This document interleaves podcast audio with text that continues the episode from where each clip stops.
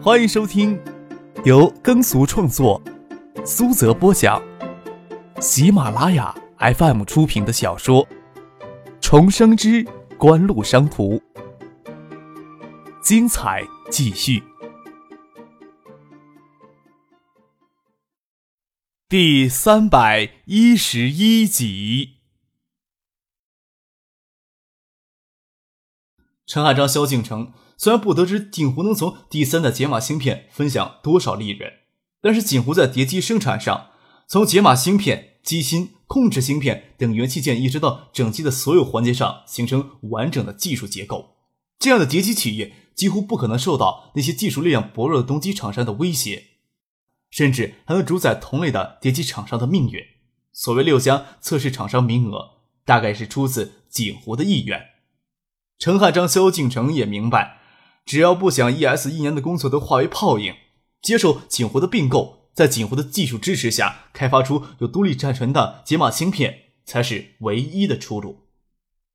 陈汉章、萧敬腾也没有多余的选择，他们能想到最好的出路就是出售 ESS，不然只能在宣告破产前关闭 ESS。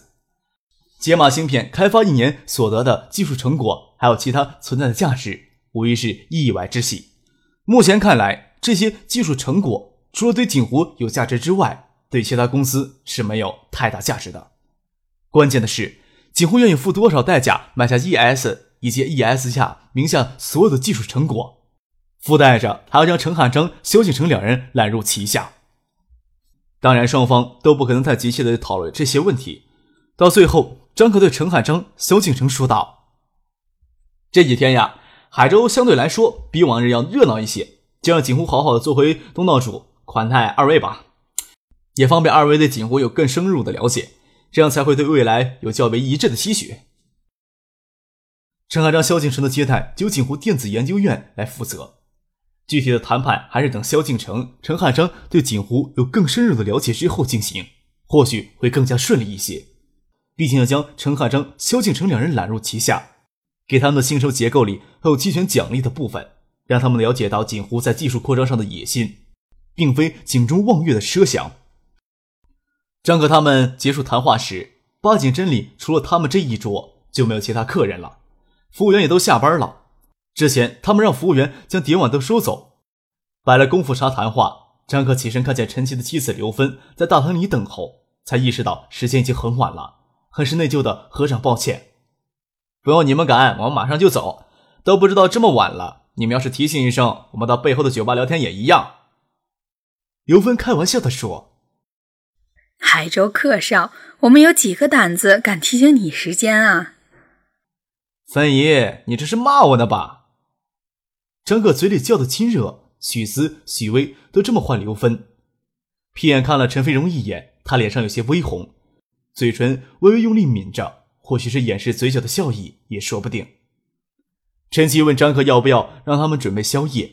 张克知道八景镇是不做宵夜的，时间早一些还就算了。这时候服务员都下班了，哪能再麻烦别人呢？回到星景园，已经没有几栋楼灯亮着了，只有林荫间的路灯散发出橘黄色的灯光。晚晴家的灯也都熄了。徐月平去北京赴任之后，这几天晚晴都将芷彤接回到身边。学校那边建筑都已经建成了，但是要达到一流的水准，接下来半年的时间要进行软硬件的设施也很紧张呀。院墙是铁艺栏山与树篱混杂而成，冬季树篱稀疏，有微光透进来，大概是客厅里亮着灯。张可觉得奇怪，这时候家里会有谁在呢？张可推门走进大厅，看见婉晴蜷着娇躯躺在客厅的沙发上，穿着浅紫色的长裙，手捧着胸口侧躺着。胸部饱满，与那睡梦中的娇美的脸，显示出成熟丰腴的魅力与韵味。婉晴在沙发上这么一躺，春色易逝。客厅里虽然打着空调，但是跃层的空间很大，暖气效果不明显。看着婉晴蜷缩着入睡的模样，张可摸了摸她的手，有些冰，跑到楼上抱了一床蚕丝被盖在她的身上，才到厨房打开冰箱看看有没有什么能当夜宵的食物。他的确有些饿。只是没好意思麻烦陈奇他们为他们再准备夜宵，才坚持离开的。张克煮起咖啡，兑上牛奶与砂糖，倒也不怕夜里会饿得难受。望着沙发上的婉晴娇躯的诱人曲线，闻着从咖啡壶里喷来的浓郁香气，四下静谧，这样的夜晚真是不错。张可抬头从碗柜里拿出两只精美的骨瓷杯，嘴里轻轻吹着口哨，将咖啡倒入杯中，加入糖，兑上浓浓的鲜牛奶，端到客厅。刚将咖啡杯放到茶几上，在婉晴小腹上一脚坐下，婉晴就适时的醒过来，从后面抱住张可，头搁在张可的肩上。女人的体香，比眼前的咖啡味道还要浓郁，还有婉晴那娇红的嘴唇附在耳边轻声的细语。只同晚上跟李明玉家两丫头睡一起，我等你到现在。张可的睡眠很轻，第一缕的阳光落到他的脸上，他就醒了过来，往身边望过去，婉晴的胳膊横在他的胸口侧睡着，蚕丝被滑落到腰间，白嫩的肌肤泛着迷人的光泽。婉晴还没有醒，手脚缠住张可的身体，张可动了动，婉晴就醒了过来，意识迷蒙起，身子却下意识的缠住张可更紧了。婉晴清醒过来，身体稍稍分开一些，将被子压在胸前，依着靠背坐了起来，又问张可：“几点了？”想起昨夜在这里过夜，有些羞涩，想着聊一些其他的话题。张可拿起放在床头柜上的腕表，才八点钟，九点之前赶到学校参加考试就行。他的日子还真是舒服，像唐静他们要在六点四十之前到学校早自习。许四说过八点半过来给你送材料，时间来不及了。虽然身体娇软无力，婉晴还是挣扎起来要回自己屋里去。就算许思不过来，他家里的保姆一会儿要过来上工。许四赶过来送材料，给张可无奈的亲了两口，就赶着要离开。增发并购方案的执行小组那边，以他跟孙尚义、蒋威、蔡飞轩等人为主，苏兴东、周等人挂着头衔。但是平日。各自人手头都有重要的事情要处理，苏京东这个进来超级 VCD 的事情缠住脱不开身。虽然许思这段时间在海州，却没有多少时间陪张可的。今天呀，还有三门会考科目要参加，还好张可都拿手的三门，没什么好担心的。会考结束，接下来就是期末考试了。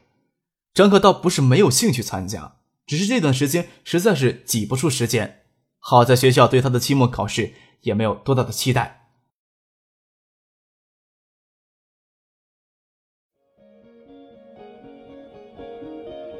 您正在收听的是由喜马拉雅 FM 出品的《重生之官路商途》。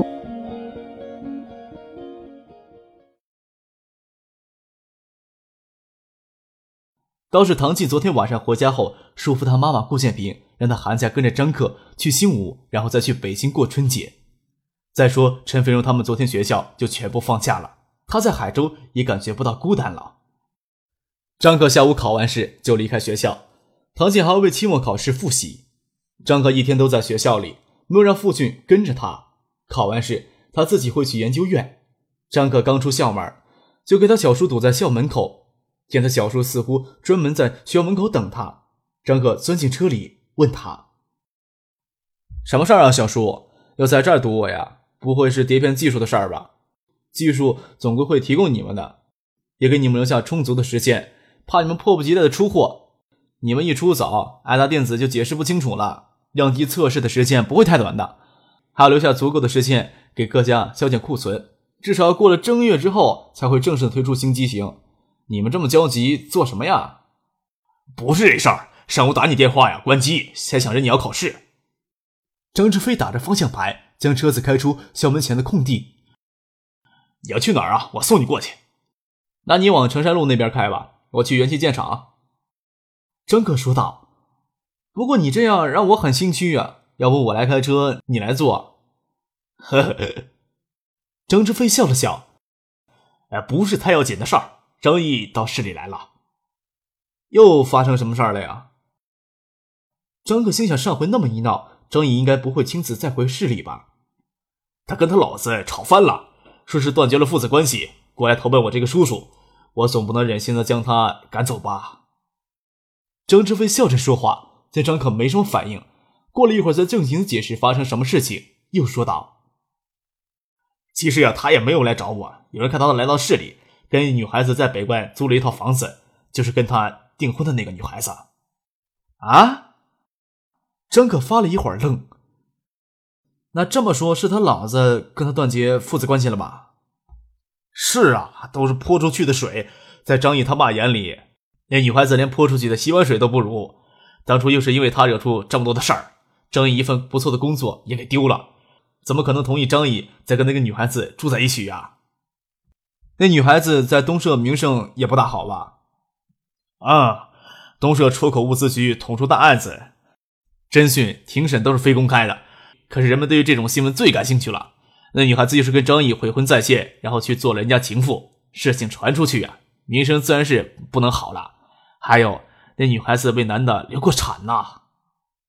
张志飞唉声叹气的说：“哎，不过呀，张毅回去找这个女孩子，你小子，更是闹得沸沸扬扬的。张毅他爸差点气得都背过气儿去，听说床上躺了有小半个月，最近呀才下床。”那发生好久了吧？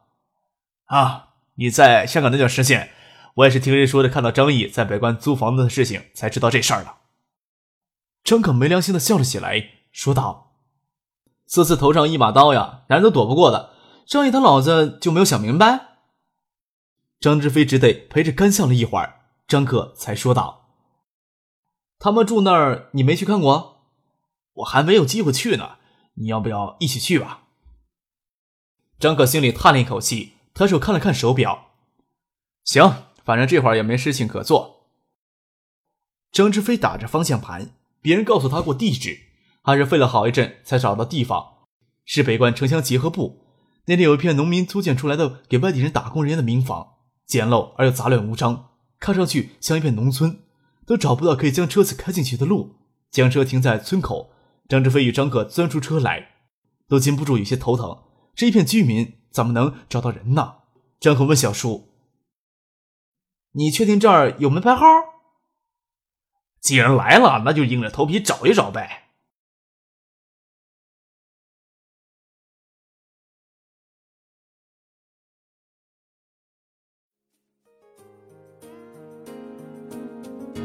听众朋友，本集播讲完毕，感谢您的收听。